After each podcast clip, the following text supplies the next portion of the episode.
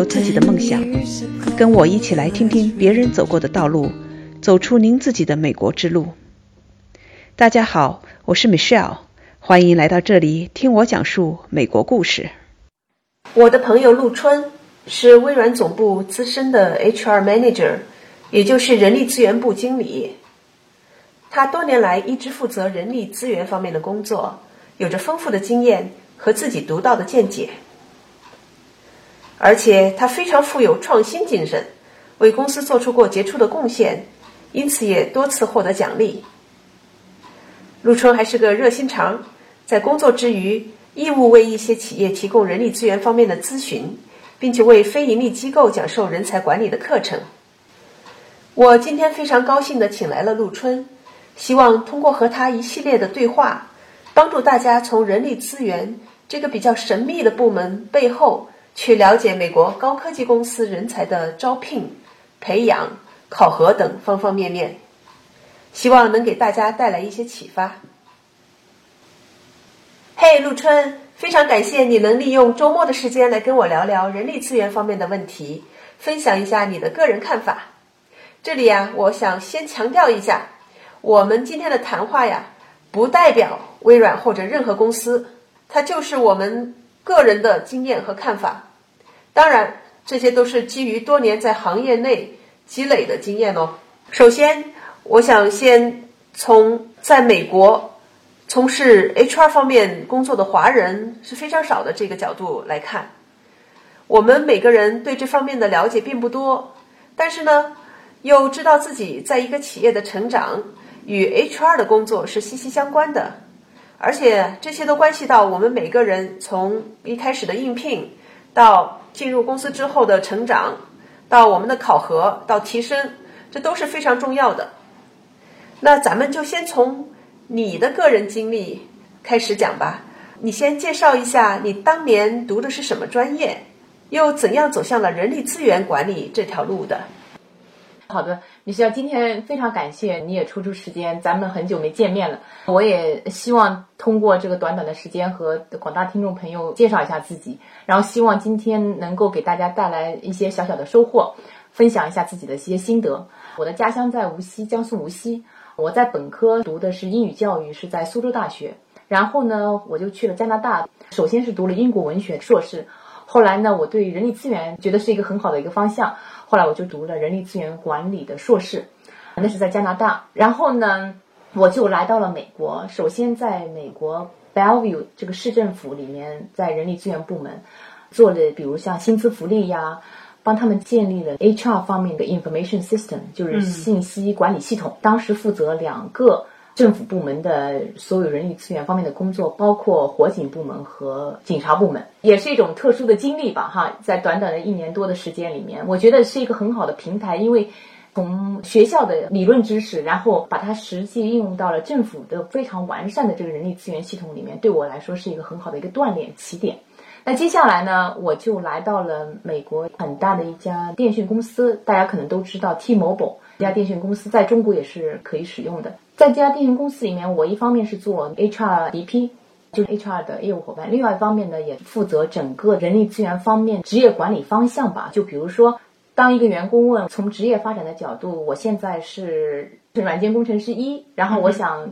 发展到软件工程师二，那么我应该怎么去努力？我怎么把它作为一些量化，然后朝这些需要量化的指标上去进一步的努力，最后实现。这个所谓的职业的提升，当时我的合作的一个伙伴是德勤的一个 principal consultant，我们两人大概合作了将近六个月的时间，然后把这整个一套的所谓的员工职业发展的一个 matrix 一个发展表给他做了出来，后来在整个市场部给他实施了，然后实施完善，效果非常好。那么接下来呢，就进入了我的微软生涯 啊，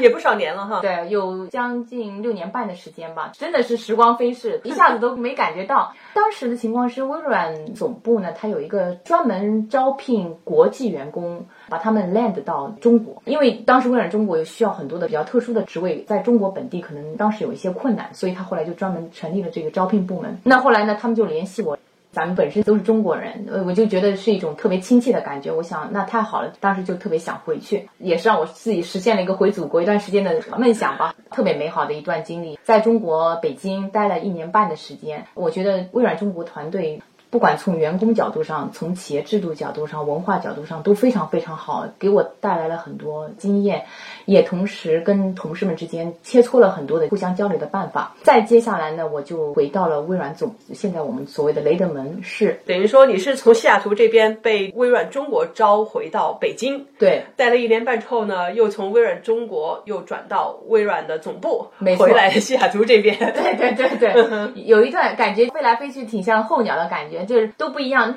想促成我回咱们西雅图总部、微软总部的原因呢，主要是总部呢，它可能能够更多的就参与战略方面的一些决策讨论啊，把自己更多的想法能够融入进去，这是我考虑的一个方面。另外一个方面呢，我当时想加入的一个团队是云计算的一个平台 Azure，是我非常喜欢的。我当时也觉得是一个咱们公司以后的一个发展方向。对，所以我觉得很兴奋，我就过来。我觉得是一个很好的机会。那么接下来我在 Azure，就是说这个云计算平台里面呢，工作了将近四年的时间。这个部门的大小，我觉得有了质的飞跃。这个 scalability 在我职业发展过程当中起了很大的一个作用。当时是几百个人的团队，那现在倒是几千个人团队，具体数目咱们就暂时不详细透露了。但是确实，目前看它的整个的市场份额、比率、增长速度和它目前和云就是 Amazon 的。AWS，我们真正的在这个短短的四年当中，战略性的、真正的去到一个数一数二的位置，对我来说，我也为我的这些业务团队感到非常骄傲。那自己从中能够帮助到他们一些，感觉也是非常开心的一件事情。等于说你是跟着这个团队一起成长，而且是做出了很大的贡献，帮助他们一起成长哈。帮助从 HR 的角度来讲，对对对对对对吧？咱虽然不是搞技术的，但是从另外一个比较鲜为人知哈，我是拿在美国的中国人的这个眼光来看。HR 这一块确实是知道的不多，至少我接触的这么多的人里面，说实话，到现在为止，我自己对 HR 的了解还是不太多哈。大家通常没事不去找 HR，如果 HR 要找你谈话的时候，大家都很紧张呀，有什么事儿啊？是不是出了什么问题了？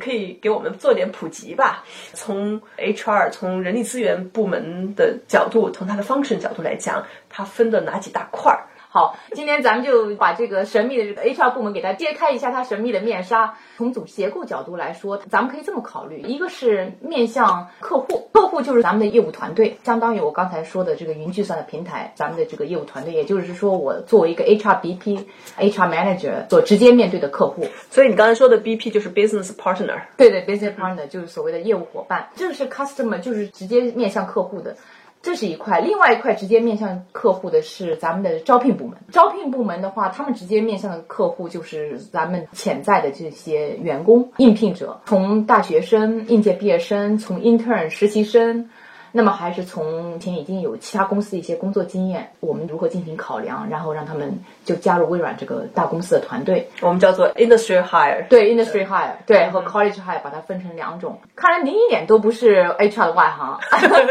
知道的很浅 很浅。这方面就是面向客户，那另外一方面呢，就是支持 HR 本身内部的所谓的 COE Center of Excellence。嗯，那么 COE 这一块呢分得很细，比如说像薪资福利。员工的 payroll 就是所谓的每个月的发工资、发工资做报表，还有 HR operations，所谓的就是说他们数据处理，把整个 report 呀，然后还把关于 HR data 有关的进行 process。那么还有这个 learning development，帮助员工进行内部培训，推荐一些职业发展方面的资源，能够更好的帮助到员工、经理和领导的所有的这些方面的一些发展。还有一些具体的部门的话，说如果分得更细的话，可能就涉及到。HR 的 business intelligence 不光是他做一些 data process 数据处理，而且还从这些数据处理里面看到一些所谓的员工流动性方面的变化，或者说做一些趋向方面的预测。就是现在我们提倡的大数据，人力资源方面是一个很好的运用这些大数据的平台，能够更好有效的帮助领导和咱们的经理来了解组织结构存在的一些机遇和挑战，然后运用这些数据呢。来做一些针对性的一些 recommendation 或者针对性的一些 follow up 的 action。说实话，像微软这种公司哈，我们叫做 knowledge base 的这种 company，我们的最大的资产就是人，所有的东西都是靠这些 knowledge worker 的辛勤劳动 generate 出来的、产生出来的。没错没错所以你们真的是在从招聘到培养这些人才，到最后这个人才在公司内部怎么样得到最大的发挥，其实都是 HR 在背后把整个系统给支撑起来。另外一点，我们其实也说到一个公司，就我个人的体验，我觉得因为我在中国以及美国工作过不同的企业，我发现这个公司的一个文化也是特别重要的。对，那这个跟 HR 的这些方式里面，文化的建设应该是放在哪一个角度呢？这个问题问得非常好，米笑。大概知道微软近期发展的同事也好，或者消费者也好，都会注意到微软从以前的我们都是独占这个市场，我们来取决于消费者的这个消费导向，我们来告诉消费者大概需要什么样的产品。而到 Satya，自从他做了我们的 CEO 之后，他作为一个 engineer 的 leader，他感觉我们现在不能这样，我们应该走一条跟其他各大 IT 公司比较相仿的，一切以消费者为导向。企业文化说到底就是为了一个公司如何进一步发展。能够带来更好的一个平台，为他所做出来的一些铺垫也好，或者说是一些交流也好，或者说一些培训也好，那么正好跟您刚才问的这个问题特别匹配。说到这个企业文化是从 HR 里具体哪一块，它是一个团队合作的一个结果，主要来自这个几部门，一个就是所谓的 HRBP，HR 的业务管理部门。那么业务管理呢，它其实是作为一个诊断师。就是把这一个企业内部的文化现状做一个诊断，他做大概的一个描述，然后他就觉得说，哦，现在这个企业已经是非常消费者导向，还是说是非常拒绝消费者导向，还是觉得说微软，我们是微软，我们来决定，和他还是说在中间，他想朝那个方向发展，但他又不知道怎么发展，有很多不同的阶段。那么这是第一步，第二步的话，当我们做了 HRBP，做了人力资源的业务伙伴，知道了目前企业的现状之后呢？我们就开始跟 COE，咱们刚才提到的 Center of Excellence 来进行合作。那么特别重要的部分就是部门呢，就是 Learning Development。那么这一块呢，我们就会跟他们一起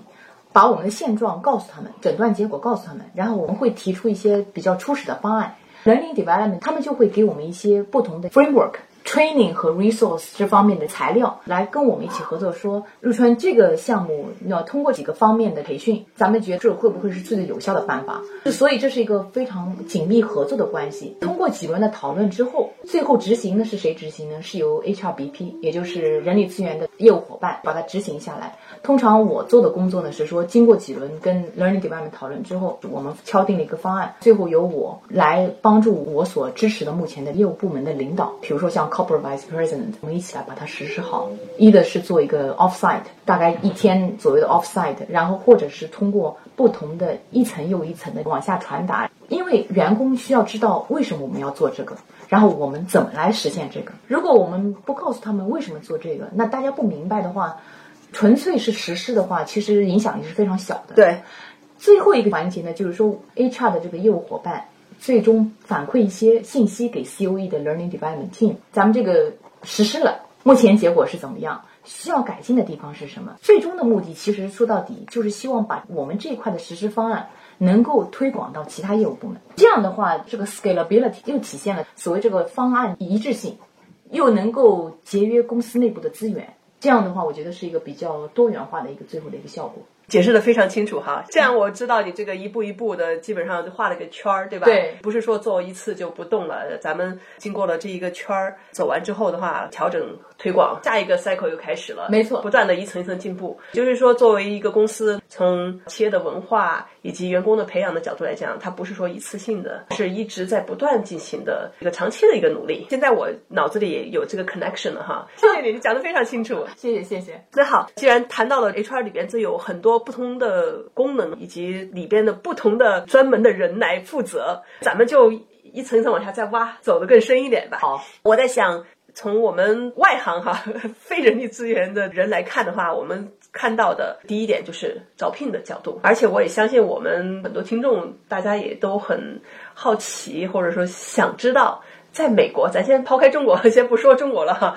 咱说在美国，尤其是像我们做的 technology 这种 industry 的角度来讲的话，像微软这种公司或者其他的这些公司，我们在招人的时候，怎么样的才是说我才会有更大的机会被选中？进入到这个公司里。那这个刚才你也说到，我们有 college hire、industry hire，我相信这两个是不一样的。给我们稍微的解释一下、剖析一下。这样的话，如果说有人正在想换工作，或者说要毕业的学生，大家也知道，在美国这种情况是怎么样。我相信。像微软这种跨国企业，它全球的战略性的东西是一致的。这个问题是我觉得是一个重中之重，因为我从事这个人力资源工作这么长时间，经常有很多同事朋友，还有一些就是学生啊，也会经常会问这个问题。我觉得是一个非常好的问题。就像您说的，当然这个也不光是为微软一个公司介绍。我觉得这么多年在北美工作呢，大概也是放之四海皆准的一些我个人的一些想法跟大家分享一下哈。而且我也知道你经常在 industry，就是 HR 这个行业里面，你们是互。相通气儿的哈。我有的时候呢，有在这些论坛里面跟其他几个大公司的这种讨论，best practice 要 sharing。世界虽大，但是这个 IT 行业其实这个圈子也是挺小的一个，所以大家都希望说能够互相进步、互相学习。我知道的一点就是公开资料哈，说我们微软的人力资源这一方面整个系统是比较完善，在行业也是标杆，是吧？应该可以这么说。咱 我觉得这也是我特别喜欢在微软工作的一个原因。HR 这个 function 是一个非常 complex，就是说一方面它是做的非常细致。可能刚才听众也听了我大概介绍了一下这个 HR 的每一个部门如何细分，它其实就是用一个工程结构的角度来把 HR 细分的非常清楚。每个职能部门它也非常专业的技术、专业技术、专业背景。就是说咱们这个人才吧，就像您刚才讲的，就一块是学生方面的，一块比如说像实习生或者应届毕业生，一块是已经有工作经验的。从实习生或者应届毕业生来说呢，我觉得呢，主要是要看这个学生或者说是应届毕业生的潜力，因为。他如果说已经有了四年本科，或者说是加上两三年 master 或者是 PhD 的话，他在专业背景方面，这基本上没有什么问题可以去考量的。一般来说，招聘的要求也是非常高的。在这种情况下呢，我们更多的是看一跟微软的文化、企业文化是不是匹配。因为说句实话，就像您刚才说的，一个公司一个员工做一个 information worker，它很重要的因素是我们如何把它的潜力最大化给发挥出来。那么必须要有一个特别丰厚的土壤和这个环境。那么，所以呢，这个丰厚土壤环境就相当于是咱们企业文化。如果咱们找到的 candidate，就是说这个应届毕业生、实习生，他的价值观、他对职业发展和他对今后这些产品，他的 passion，所谓的这个激情，能够和微软的这些企业文化非常匹配，或者说是能够更加促进。微软企业文化朝更加 positive 正面的方向发展的话，我觉得我们是非常期待这样一些 candidates 的来申请我们工作，因为我深深的认为，并不是说是微软单方面的选择这些人才，这些人才也在选择我们，我们也更希望这些人才能够推动。微软朝更好的方向发展，这是所谓的 empowerment，因为他们的这个潜力对我们来说真的是无限的，这 unlimited，每个人都有他独特的好的地方，这是应届生和实习生的方面。那么对 industry hire 就所谓的已经有了工作经验的人呢，那我们考量就是几块吧。他们进来了之后，他们通常在职业岗位方面的已经应该算是中层了，和应届毕业生和实习生。他们进来的这个起点不太一样，根据他们的背景的情况，所以到了中层之后，我们可能一方面是匹配微软的文化，还是一回事情，这个是对大家来说比较重要的。另外一方面就是看他本身从 logical thinking、problem solving 怎么能够帮助今后他的团队能够更好的发展，所谓的企业的领导力。非常非常的重要，可能说的细化一点，这些所谓的文化也好，或者是企业的领导力也好，就是大概就是这几块吧。一方面，它能不能作为一个中层，能够非常清晰的把这个企业这个专门的这个部门的战略方向发展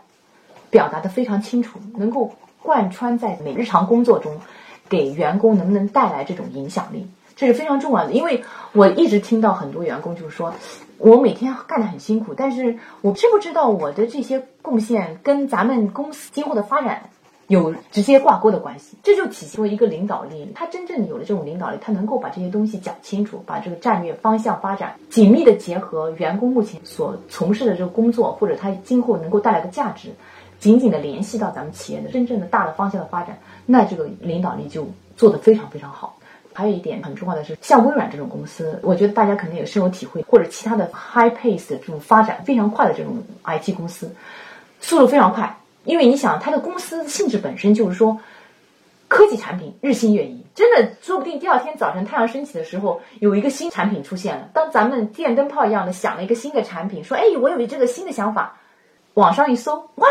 有这么多人都在做同样的，说明这个真的是日新月异。那日新月异什么意思呢？就带来了对员工的高效技能有一个非常高的要求。那这高效技能又涉及到什么一点呢？就涉及到了如何不断的激励员工的工作积极性，这一点是非常重要的。因为在这种高压环境下，如何能够不断的由这些领导、中层领导者不断的能够给员工带来动力，不断的去鼓励员工，不断的能够把这些正能量提供给员工，在这种高压情况下，其实我们长期来说能保持员工绩效和这个生产力的一个非常非常重要的因素。在我这么多年的工作实践当中，哈，以前我们讨论的并不多，但是我看到了这个今后是一个咱们作为中层或者高层领导者的一个非常重要的一个发展因素。比如说 A 层一直到 World Class，很重要的一个 differentiator。所以在刚才说的 leadership 角度，其实我听到的是两方面，一方面是他能够很清晰的表达出来，让员工能够理解。明白战略性的以及这些方向，每个人他在这个公司的角色以及他做出的贡献，对这公司总体是有什么价值，能很清晰的看到我这个小棋子儿在这里面我的重要性，我在这整个的战局里面是干什么的，所以我知道我是 relevant 的。微软是十万人的大公司，但是我们每个人在里面是有自己的位置，是有影响的。这是一点这方面的 leadership。第二点，你刚才讲到的这个 leadership，其实就是他怎么样的能够不断的激励员工，让员工把他的 potential 做到最好。这一方面的技巧也确实是很 soft 的这种技能。其实它能够带来的价值是无限的。又回到咱们刚才一直聊的，因为咱们的员工都是 information worker，他不像是在流水线上，咱就是打个孔或者说是装个按钮，这些工作也非常非常重要。我想说明的是，说工作性质本身不一样。想尽一切办法，能够把他的这个潜力最大化，不断的告诉他，他现在做的这些事情是在给公司带来非常正面的影响发展，而且他的这个产品能够涉及到 millions billions people 在整个世界里面，这种自豪感能够不断的贯穿到所谓的生产力、绩效各方面的因素，所以我觉得这是真的是非常重要的。哇，真是有意思。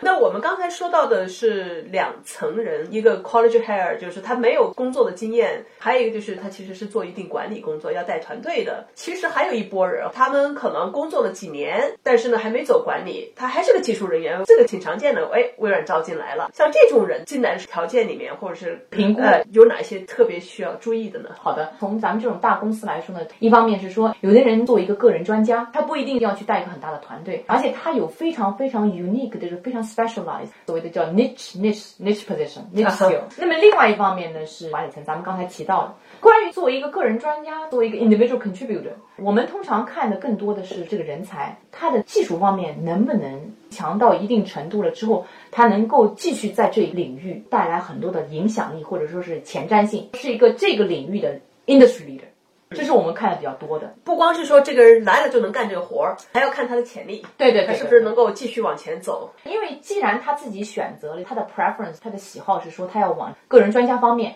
那他对自己的要求应该和公司对他的要求是一样，他希望在这个领域做的越深越广。所以这是我们考量的之一。另外一点，他虽然不是一个带团队的领导者，其实他也是个领导者，他是一个 technical leader，他是一个科技领导者。科技领导者什么意思呢？就是说，由于他的业务方面这么强。有关这些方面的所有的专家性的问题，大家都来找他，大家都来咨询他，他就作为一个非常资深的 consultant，他也做一个非常资深的 coach。另外一方面，他是作为一个非常资深的一个领导者，他有这种领导力或者影响力，能够最后 make 这个 decision。而且呢，由于这方面这么资深的这个背景，和他合作的合作伙伴都非常愿意听他的想法，赢得了其他人对他的尊重和认可。